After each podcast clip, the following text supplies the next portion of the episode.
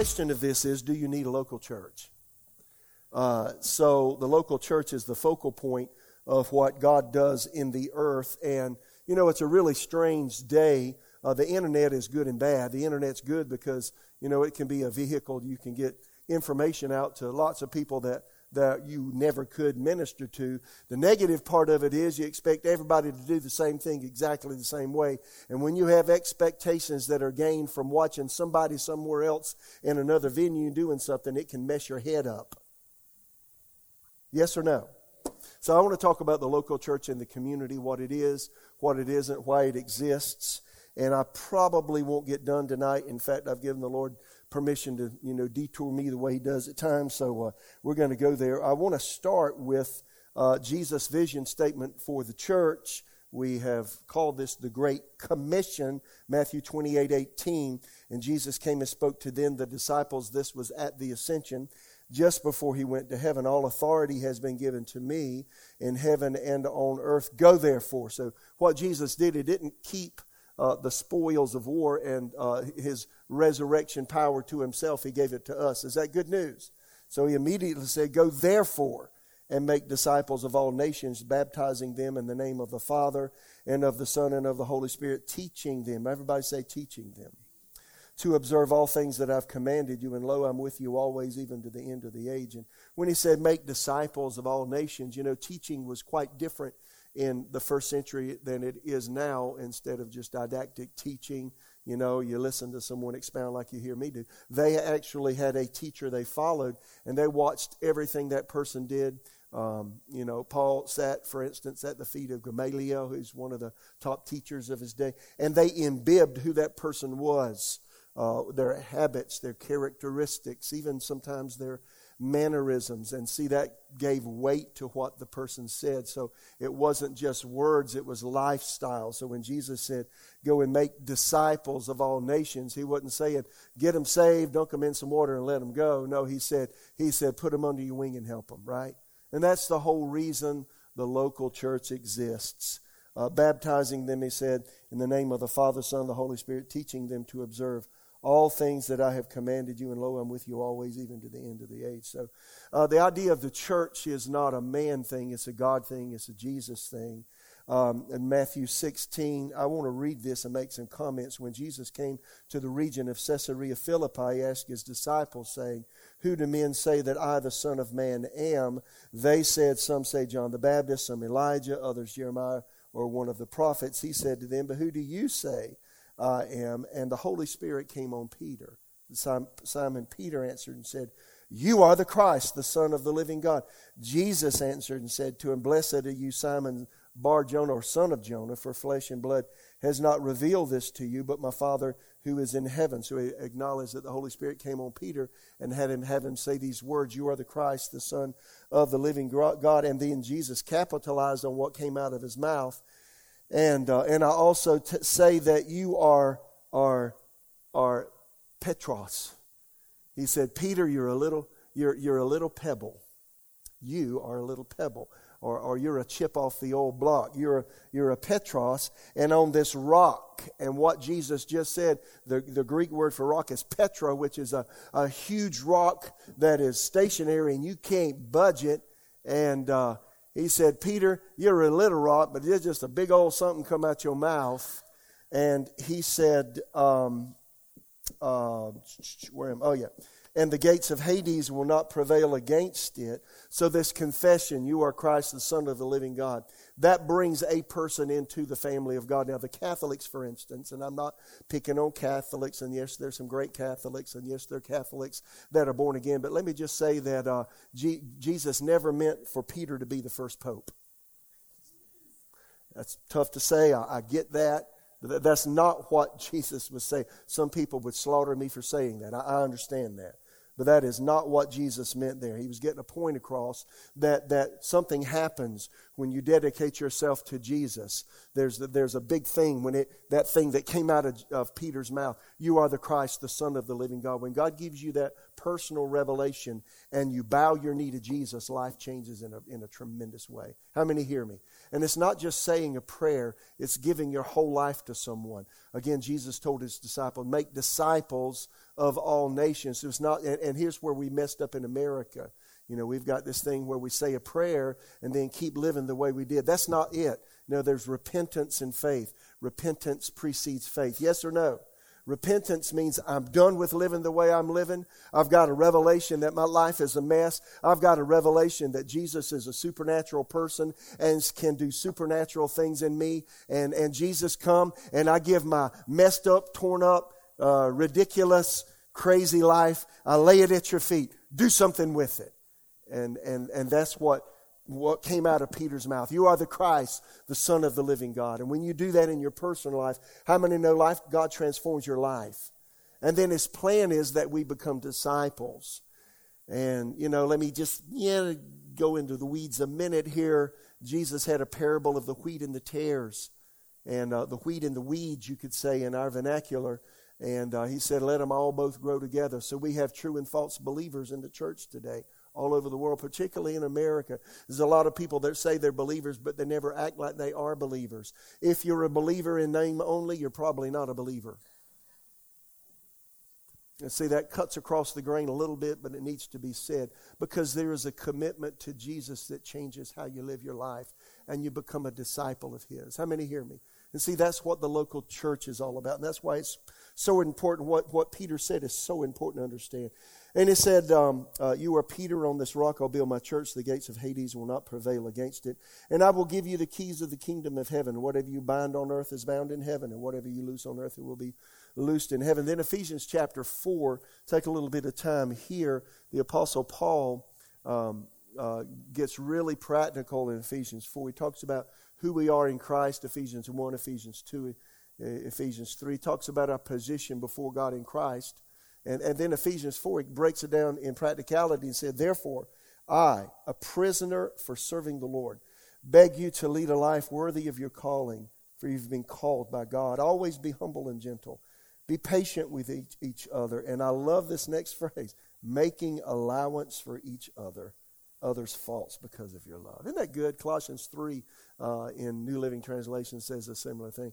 We're to make allowances. They see every time I read it, do I make an allowance for you? Do you make allowance for people that mess up and don't do it right, don't say it right, don't acknowledge you, don't acknowledge you when you go out of the way to serve, do something special, uh, and you're not recognized? Maybe somebody else is, but you're not. Do you pout? Do you feel bad? You got to make allowance, right? And then, and then some people just don't always do everything right, and uh, sometimes we get tired and get in the flesh. Have you ever gotten tired and getting in the flesh? So he said, make allowance for each other's faults because of your love. Make every effort to keep yourselves united in the Spirit, binding yourselves together with peace. Uh, um, the unity of the Spirit and the bond of peace, the King James says, unity is necessary for the Holy Spirit to manifest. Uh, yes or no? In a nation, there's, if a nation's going to stay together, it's got to have unity.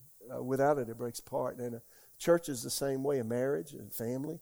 There's got to be unity. And so he says again, um, keep yourselves united in the Spirit, binding yourselves together with peace. For there's one body, one Spirit, just as talking about body, the body of Christ, and one Spirit, just as you've been called to one glorious hope for the future. There is one Lord, that's Jesus, one faith to be saved, one baptism. Now he's talking about here being placed into the body of Christ by the Holy Spirit. Immersion into the word baptize means to immerse in. He's not necessarily talking about baptism in water, he's talking about the Lord placing you into the body of Christ by virtue of being born again. You're placed into. So when somebody, we had a baptism service last week, what happened? We immersed people in water, and it was an outward symbol of, of, of the baptism into the body of Christ the person had already experienced. But that's what he's that's what he's saying here. Um, uh, one Lord, one faith, one baptism. Then he says, one God and Father of all, who is over all, in all, and living through all. However, however, uh, he begins to emphasize, he has given each one of us a special gift through the generosity of Christ. So um, every believer is expected to be used by Jesus in his family to help other people. So, see, that, that makes me ask myself a question Am I allowing God to use me to help other people? Uh, and then if God's planted me in a church, a local church, we'll go in there in a minute. Uh, am, am I being, am I allowing God to use me in that church to help other people? If I'm not, then it may be that I'm not fulfilling everything the Lord wants of me. Yes or no? So he goes on to say, however, he's given each one of us a special gift through the generosity of Christ. And again, let me give a little plug for Growth Track. We have our four meetings on Sundays uh, first, second, third, and fourth Sunday. And there you can find out the gifting. We have a spiritual gifts test. If you haven't taken that, go to our growth class, growth classes, and uh, third class, I think, or I think that's the one. I, somebody have to holler at me with that one. Is it still a third one? Second one. Okay, they've changed it.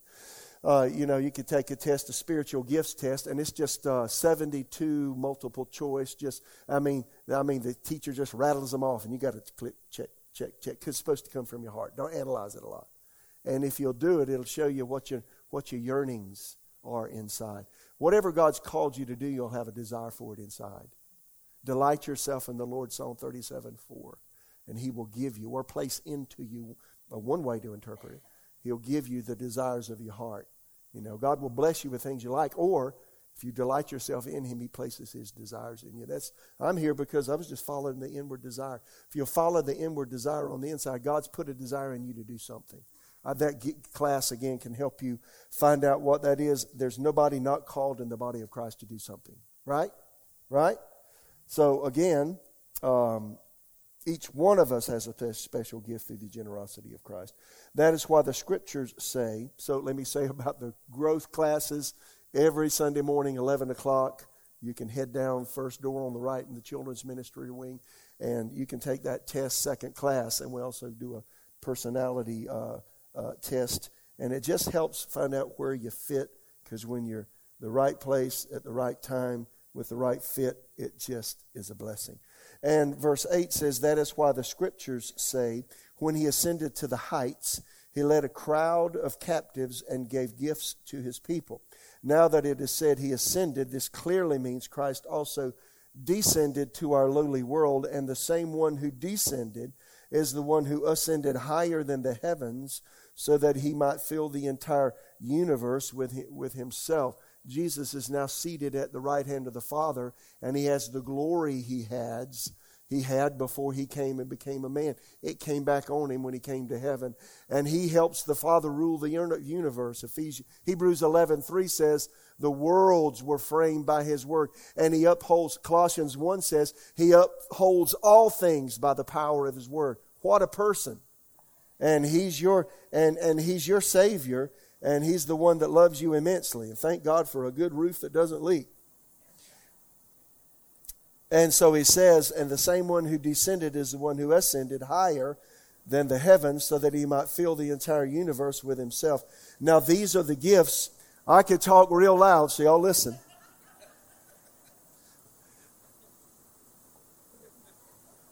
Nineteen ninety three, January of nineteen ninety three, we had uh, you could call it several things: a gully washer, a Noah flood, a Noah's flood in South Carolina, I was preaching on Sunday morning. It was so loud you couldn't hear me speak, and I just had to quit until the rain because they didn't have any insulation on the roof. Ridiculous. But anyway, my mind goes everywhere sometimes when I hear things.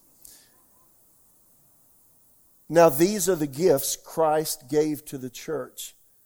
Here are five of them the apostles, the prophets, the evangelists, pastors, the teachers.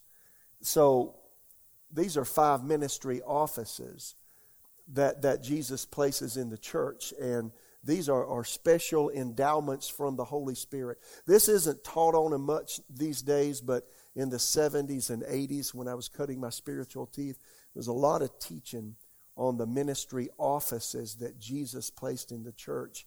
And there was a real emphasis on the call of God.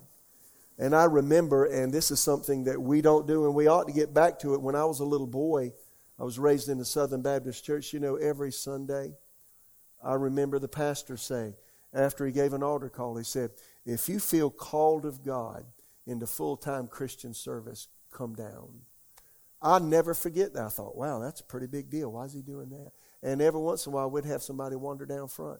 And there are people that I know in ministry today because they answered the call. I was called uh, 18 and a half years of age, six months after I gave my life to Jesus. That call is very real. So the apostle, prophet, evangelist, pastor, teacher, those are ministry offices, and there is a distinct there is a distinct anointing from the Holy Spirit to fulfill that kind of ministry. That's not talked about a lot today. What I want you to realize is this is not a person a person that just says, I want to be an apostle, I think I'll be a prophet, or I think I'll be a teacher. This is not somebody that's skilled because they've been to school or college. Nothing wrong with school or college. I've been to three colleges, but the issue is there has to be an anointing. And without the anointing, you can't stand in that office. The challenge we're having in the church today is there's some people that are standing in these offices without an anointing. And if you try to stand in an office you're not anointed to be in, you're going to have problems. Yes or no? So, see, you don't get all that from the internet. You see a lot of zip, zam, zowie, and a lot of stuff. But there is a, defi- there is a divine call, and then there's an anointing. And then the issue here, uh, I like the way King James, this is New Living, I think. This one's about to fall apart, but here we are. Uh, the King James says, And he himself Verse 11. And he himself gave some to be apostles, prophets, evangelists, pastors, teachers. Uh, uh, Jesus himself calls the people that are in these, these ministry offices, and there is a distinct anointing for each one of these. I don't have time to talk about the apostle, which is a sent one, nor yet the prophet, um, uh, which, is, which makes the, the unseen very real the evangelists, they are the ones that have a passion to, to, to get people born again, sometimes in mass. Uh, such a needed, necessary ministry. And then there are uh, the pastors and teachers. Wuest translation says it this way pastors who are also teachers. Some go so far as to say there is, there is no such thing as being a pastor without being a teacher. In fact, 1 Peter 5, Peter said, Shepherd feed. The King James says, feed the flock of God. Other translations, modern, say, say uh, shepherd the flock of God. Well, the whole idea behind a shepherd is, is taking care of the nourishment of the sheep. And that's what a pastor is called to do. So perhaps Wuest is right when he says pastors who are also teachers. And let me, let me I, I feel compelled here to, to, to stop and, and share something. And if I don't get done, I'll get it next time. That means two weeks from now. But uh, I need to see these are these are anointings from the Holy Spirit. You know, when I was a young man, I had I, I was in Bible second Bible school that I attended. Susan came with me, and uh, I was saying, God, I, there was just something beating beating away on the inside of me. And I said, God, what in the world do you want me to do? I know I'm called into ministry. I mean, I had such a, a supernatural call in February of 1975. And some of you have heard this, but I haven't shared this in a long, long time. I worked in a grocery store while I went to college. I was going to be an electronics engineer, and um, and then I was taking Bible school classes at night as well. And uh, and I was working on a gondola, which is the uh, in a grocery store in the end cap where you put product, you know. And I was putting the product on the end shelf. It was two o'clock in the afternoon, and I heard, I heard. Vanity of vanities, all is vanity, says the preacher. I looked around. What was that? And I heard it all afternoon. I got off at 6 o'clock. Vanity of vanities. All is vanity, says the priest. So I'm doing my little work, you know. And uh, But the whole time, I mean, over and over again. Vanity of vanities. All is vanity, says the preacher. I said, this is the most outlandish thing I've ever heard in my life. I mean, I'm a sm- pot smoking hippie boy. What is this? Vanity of vanity. And I got saved, of course. But I'm just saying, what is this? And I went home, and my mother, we didn't have a microwave yet, so she heated my, my supper up in a little oven on the, on the, on the counter. And by the, when I got home, she put it in front of me. I said, Mom, I, I got to ask you a question. What's vanity of vanities? All is, where's that? She says, oh, it's that's from Ecclesiastes. I said, Ecclesiastes? He says, yeah. I went to my bedroom, shut the door, and read all 12 chapters of Ecclesiastes. And you know what? God used that one phrase to call me into ministry because my one ambition was to make money.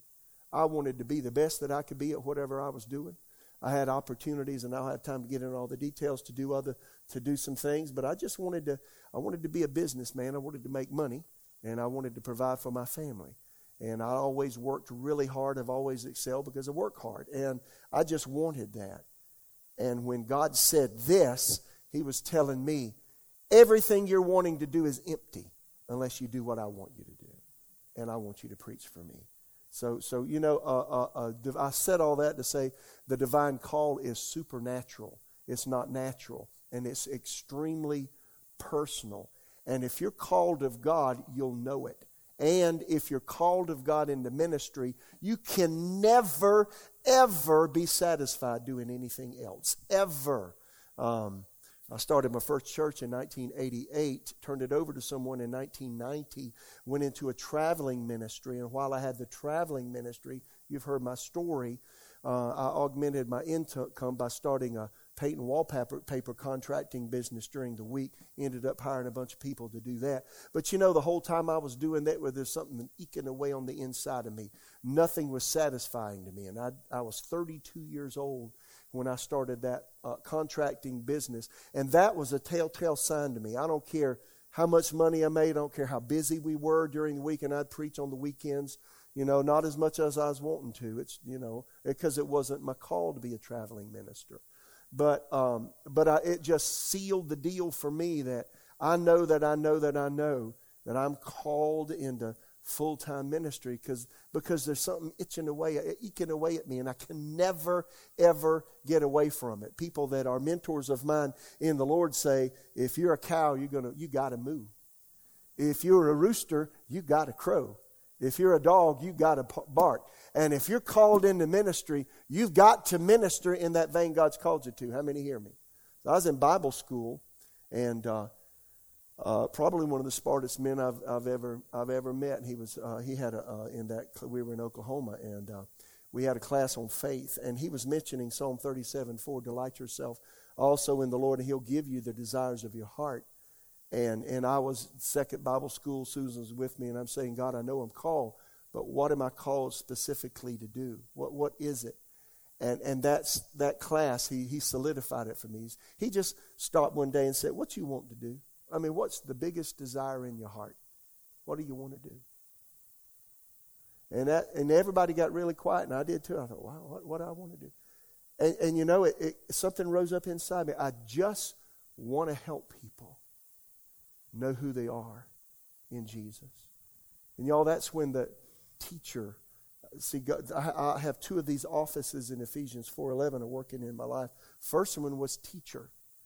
And that's a supernatural gift. You know, you can go to a college, university, you can learn all the teaching skills and, and you know, the correct way to do it.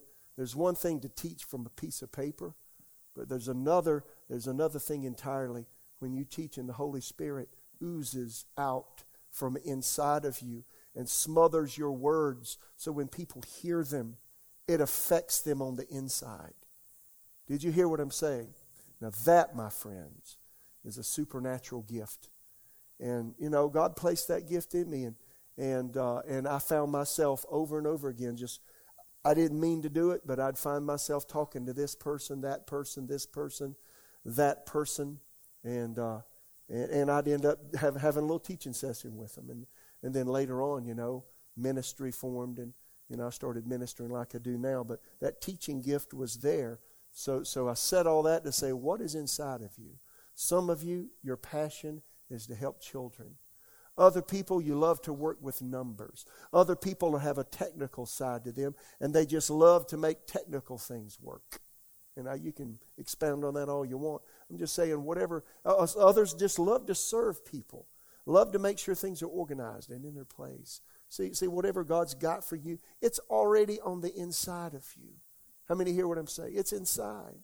And what you'll find out, if you'll just be faithful in whatever your hand finds to do, do it with your might. That's what the book of Proverbs says. The hand of the diligent is the hand that will find where it belongs. And, and uh, so, again, you, you usually don't start in ministry where God's called you, but if you're faithful in one place, you'll be faithful in another. If you can't be, be faithful over that which is another man's, how can you be faithful in that which is your own? How many hear me? So some people never see see Romans one many are called, Paul said, but few are chosen. many are called, but not as many as are called are actually chosen by God to do things. Why? Because not everybody will, will give the things necessary to find out what they're called to do. One of the first characteristics of being called of God, if you want to find out, is you have to be willing to do something.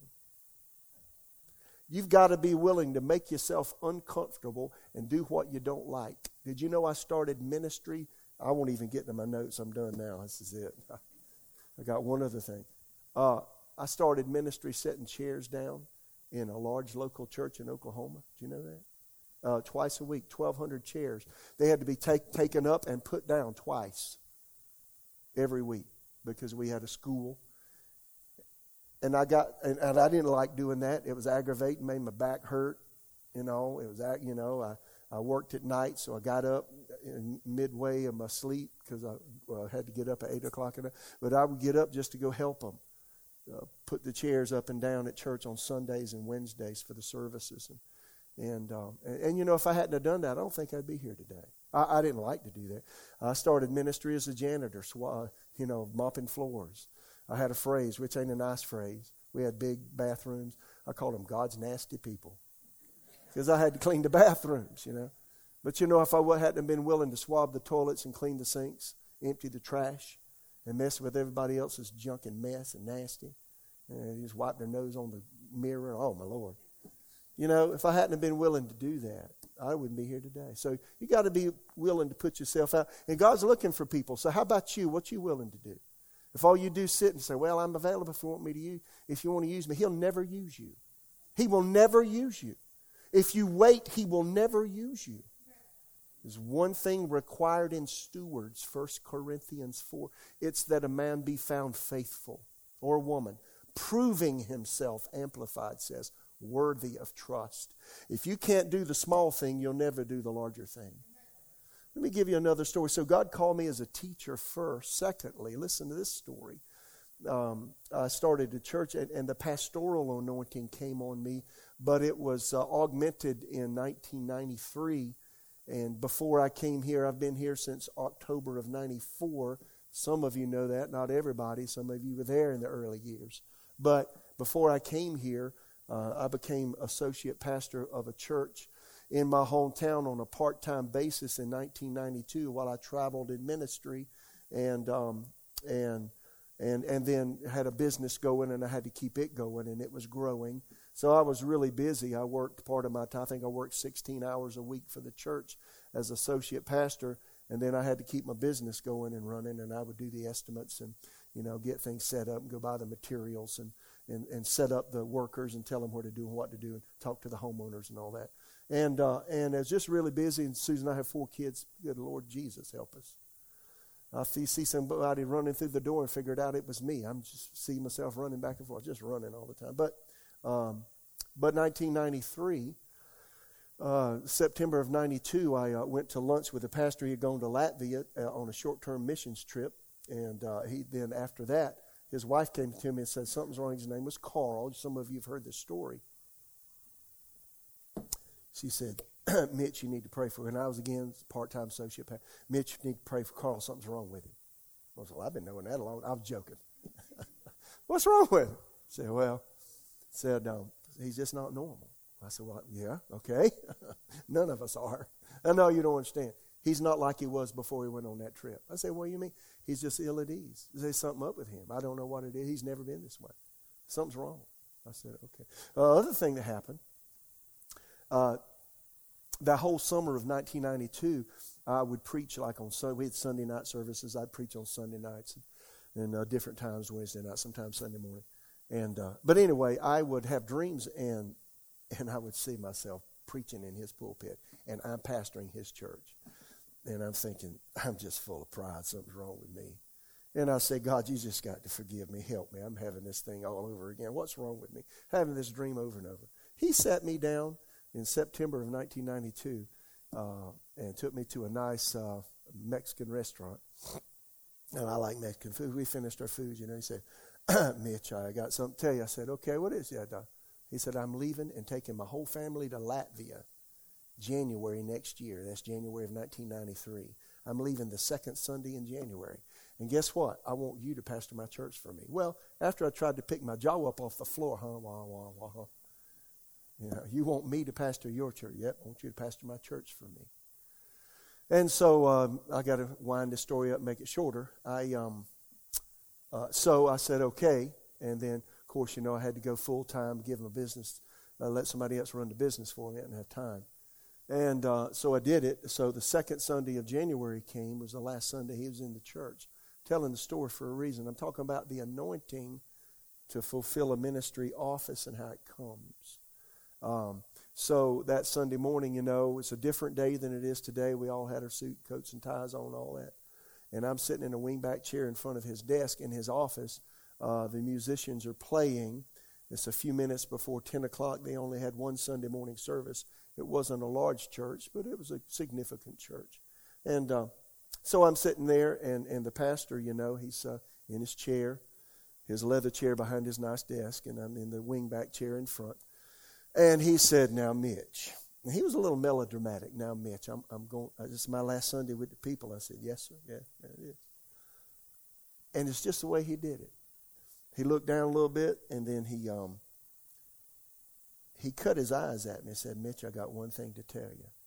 You know, it, it felt like I was in the principal's office, about to get chewed on a minute. He looked at me and said, Mitch, I got one thing to say. I said, okay, all right. I was kind of getting ready, bracing. What is it? And you know what he said? Mitch, love my people. Now, let me tell you where my mind went. six, seven months prior. I can't go anywhere with this part of the story, just tell you what happened. I'm in my office six or seven months prior to that. Okay. I'm going to say what happened. I was casting a demon spirit out of a woman in my office. She had been addicted to crack cocaine and was selling it. And uh, long short of it was a demon spirit manifested. I don't even have. I've told the story before. Uh, and when it manifested, Man, I come smooth over that desk, grab her head in my hands. I said, Come out, you unclean spirit. Come out, come out. While I'm saying come out, you know, it's trying to manifest. And then call, the pastor's in the office with me. And, uh, you know, he's got all of his nicey nice stuff on. And I said, Son, help me hold her down. Help me hold her down. She's trying to get away from me.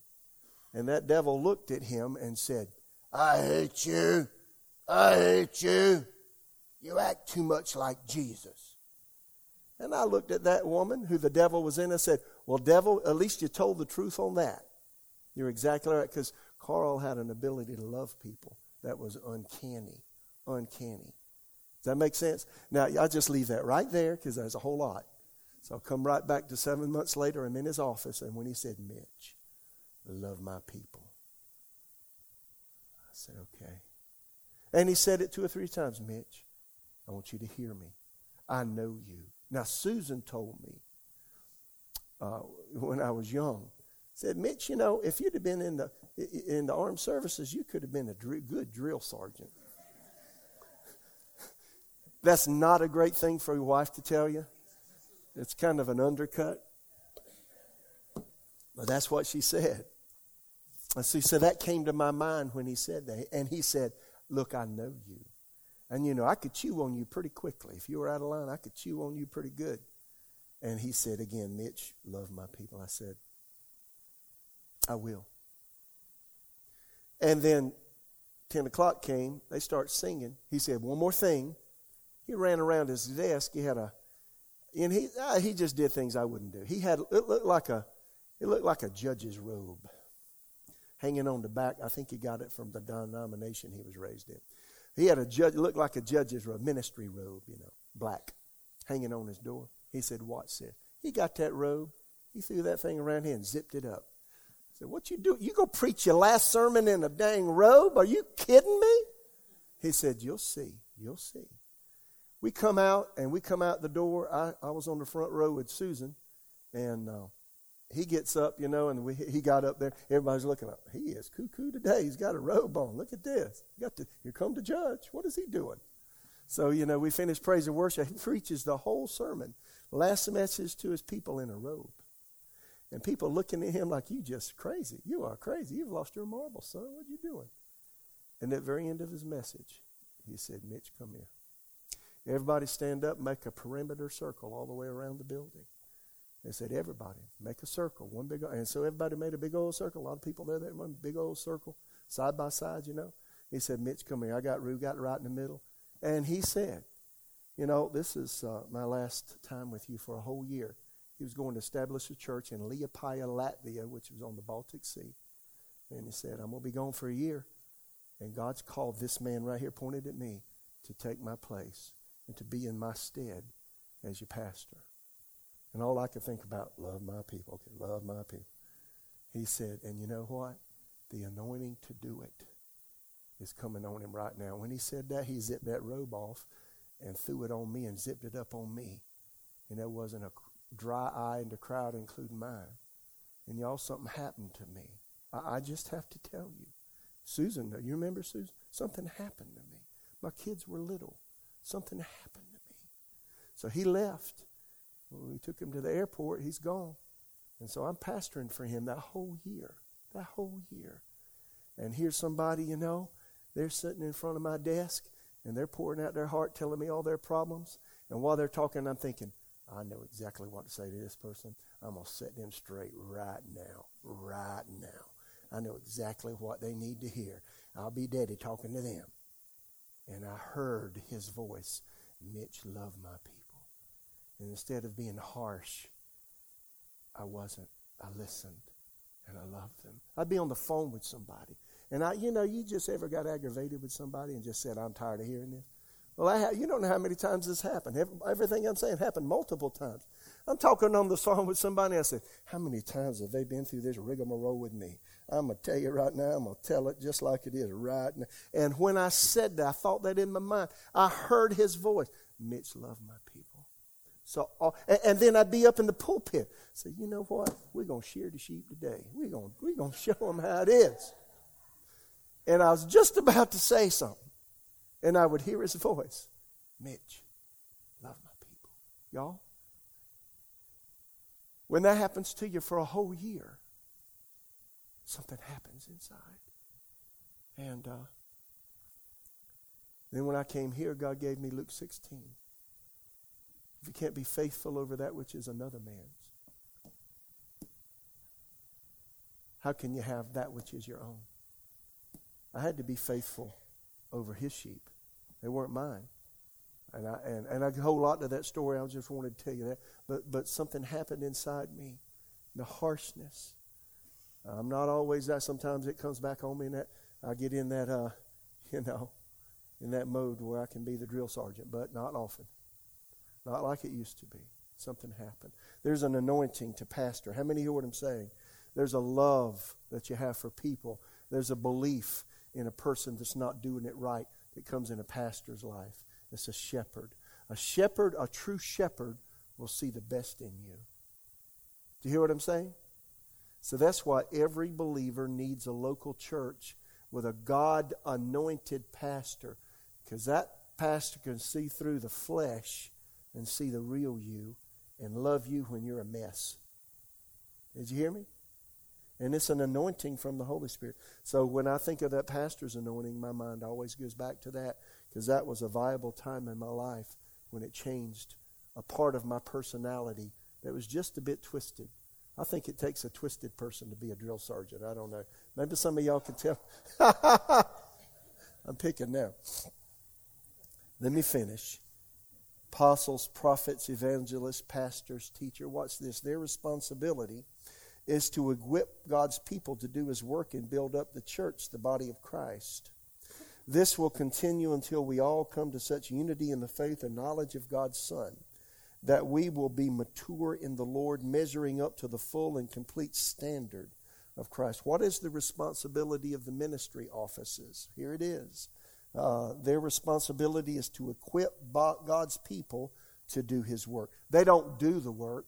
And for years, the church thought that the pastor was to do all the work. So most pastors are ultimately worn out and tired because everybody thinks that they need to preach the sermon, straighten up the auditorium before the preaching. You know, they need to mop the floor, make sure the bathrooms are right, weed eat the front yard so it looks nice before everybody comes in. And then they need to go see everybody at the hospital, and they need to go visit everybody in the house when, and whenever they have a problem, they need to come a running. And that's not what the Bible says. The Bible says their responsibility is to equip God's people to do His work. They don't do all the work, they equip others to do the work. That's the job of the pastor. Yes or no? And build up the church, the body of Christ. How long does it continue? Until we all come into such unity in our faith and knowledge of God's Son that we will be a mature, mature in the Lord, measuring up to the full and complete standard of Christ. Then we'll no longer be immature like children. We won't be tossed and blown about by every wind of new teaching. We'll not be influenced when people try to trick us with lies so clever they sound like the truth. My friends, we're living in a culture right now that it's a bunch of mess. And that's why you need God called, God anointed people in these offices of apostle, prophet, evangelist pastor, teacher, and we need the local church. It's an incubator, it's a disciple maker. It's like an incubator in a, in a hospital where the, the, the premature baby goes and he's, he's in the incubator and they're, they're, you know, they're bringing him to life and they're bringing him to the point that he can make it on his own. And that's what the local church is for. It's to build up the body of believers so that we can go out and affect our world. This is a filling station. This is a place where we go get filled up. Yes or no? And so he goes on to say, instead, we will speak the truth in love, growing up in every way more, to be more like Christ, who is the head of his body, the church. He makes the whole body fit together perfectly.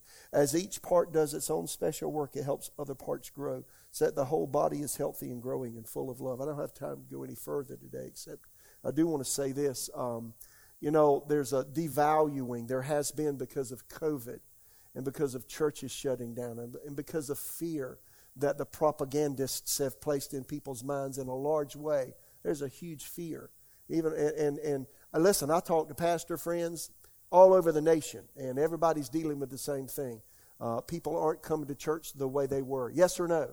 Now, if you're watching online, I'm glad you're online, but I want to challenge you. There is nothing that can take the place of you being together with a body of believers in an assembly together. There is nothing that can take that place. Let me further say, and I'll two weeks from now, we'll get back into the thick of this. You can never grow spiritually alone. The monk in a cave during the during during the uh, you know Middle Ages. You know, you're not going. You know, you think you're growing. No, you grow among relationships. You grow in the rub. You grow when God places you with people that aren't quite like you and He's calling you to love them just the way they are and not try to change them. That's the local church. you, you grow where, where, where God plants you in a place that other people are different than you, have other skill sets than you, and you learn to learn not to toot your horn so loudly that they, they, they can't hear anything but you. You learn to work in sync with everybody else. Yes or no? And our world desperately needs the local church. And you know what? Today, in the environment that we're in, in the harsh climate that we're in worldwide, just before Jesus comes back, God wants the church to come back together. He wants it to unify. He wants every believer to be a, a, a solid person attending a local church. Yes or no? It's the will of God. Lastly, I'll say this. When I was a boy, um, one thing that saved my hide, uh, I was in drugs, smoking pot, doing all kinds of things with it as a teenager. But one thing that saved my hide is that from, from the time I was a little boy, one thing my parents did instill in me was a reverence and respect for church. I'm not seeing that today the way I saw it as a, as a child in my own life. I went to church Sunday mornings, Sunday nights. I went to the believers' meetings. I know we're not, I know this isn't the church. I know we're the church. You know what I'm saying. But I went Sunday morning, Sunday night, Wednesday night, come what may, when I felt good, when I didn't feel good, when I had homework, I did it right there in the pew on Wednesday night. I mean, it's just, just the way it was. My grandmama, I had aunts and uncles that would come. My grandmama would just show up on Sunday morning. I had an uncle that would just show up at my house on Sunday morning. And you know what? My daddy, uh, he smelled like Aqua Velva. He was the Aqua Velva man. And uh, my mama had her all her lipstick on. She was ready to go, had her pretty dress on, and I had my little tie on. And uh, my, my grandmama would drive up, my aunts, and uncles drive up. So I'm glad y'all at their house today. Look, we're just going to church. Come and go with us. They weren't dressed because they were on the way to the beach, but they wanted to eat lunch. And she said, Well, have you some iced tea? We'll be back when church is over. But we went to church. You know what that did to me? That told me there's nothing more important to church. Not even grandmama. Not even my aunt, my uncle. Something's up with this. What is going on? Even when it didn't feel good, get your butt, son. Let's go. We're going to go to church. Got to heal you on the way. Let's go. Got homework? God will help you do the homework. You'll do it better at church. Let's go. That taught me something. So when I, I came of age and, and the devil got grabbed me by the nape of the neck, tried to rule my life, there's something in me. So, you know, I need to go back. I need to go back. You know, train up a child in the way he should go. When he's old, he'll not depart from it. I want to encourage you. If you're a parent, grandparent, get your kids, get your grandkids in church. It says something. It's not convenient, it's aggravating, but the local church, this is an incubator. This is a place where you can grow. This is a place where you can develop. And Jesus is still developing the church today. And it needs to be developed more now than ever because we got a big job to do. Yes or no? Stand up on your feet or I won't quit talking. Did y'all get something out of that? Come on. Come on, lift your hands to the Lord right now. Lord, all of us. Lord, if we're in the family of God, there may be people in the room, you're not in the family of God yet. You can be. You can be. But Lord, I, I, just pray for all of us. Lord, help us to find our place. There's not a lot of time left, it seems, just before Jesus returns. Help us to find that place. Help us to prove ourselves faithful. Help us to delight ourselves in you so you can place in us what you want us to do. Help us to fulfill your purpose, your plan, and you will. Not everybody's called like me, I know that. But every one of us has a place in the body of Christ. All of us have a ministry gift, a gift inside of us to do something to help someone else. And it's spawned by the Holy Spirit. And I'm asking you let that, those gifts in every person in this room awaken in the name of Jesus. And Lord, help us to see life from your perspective. We often just see it from our vantage point. Let us see see it from your angle, the bird's eye view, the God's eye view. Help us to see a world in need. And you've placed something special, a treasure in us that can help someone else. Let it be. In Jesus' name. You know, you may be watching online or you may be in the room and say, you know, I'm not even in the family of God. I haven't done what Peter did yet. Peter said, You are the Christ, the Son of the living God. When he said that, he submitted his life to Jesus. You may be in the room or you may be watching online you haven't submitted your life to Jesus yet, I want you to know He's calling you right now. He's calling you to forsake your stuff because you're not satisfied with where you're at, what you're doing, how you're living. It's no longer satisfying you. You're, you're going through the motions. You're doing it over and over again. And you get emptier and emptier and emptier instead of fuller and fuller. There's nobody can fill you up like Jesus can. And Jesus is calling you to forsake your life forsake the way you've been living and get and grab a hold of him and he'll give you a life that you didn't even know was available it's a life of freedom it's a life of purpose it's a life of peace joy there is no peace isaiah said to the wicked i know what it feels like to have lack of peace you're laying in bed and you're not at rest you're not happy with yourself or anything else. give your life away. You'll get it back. I want you to pray with me. Everybody in the room, close your eyes. You may be here and you know what? You need to give your life to Jesus. That means you give yourself away. That means you say, God, I'm willing, willing to give up all this mess I've been involved in and give my life to you. There's somebody in the room, God's calling you tonight. He's calling you to forsake what you've been, what you've been, how you've been living, give your life away. If you don't, you're going to have a hard, you're going to have the worst time of your life unless you make the change.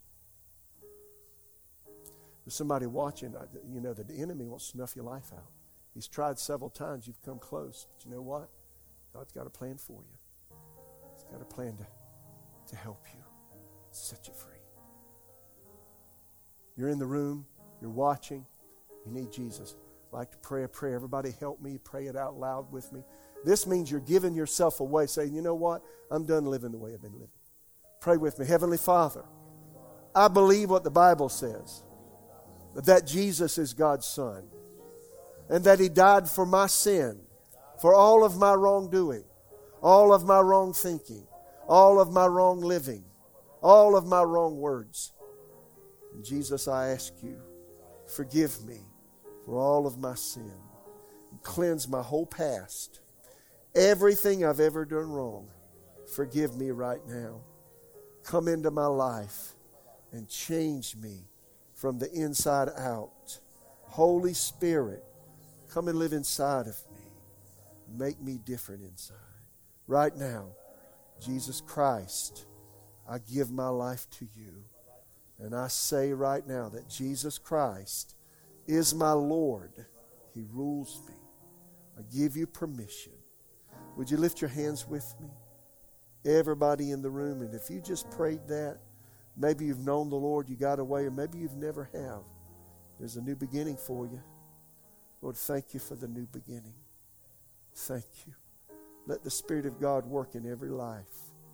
All of us, Lord, work in us in a fresh way. In Jesus' name. In Jesus' name.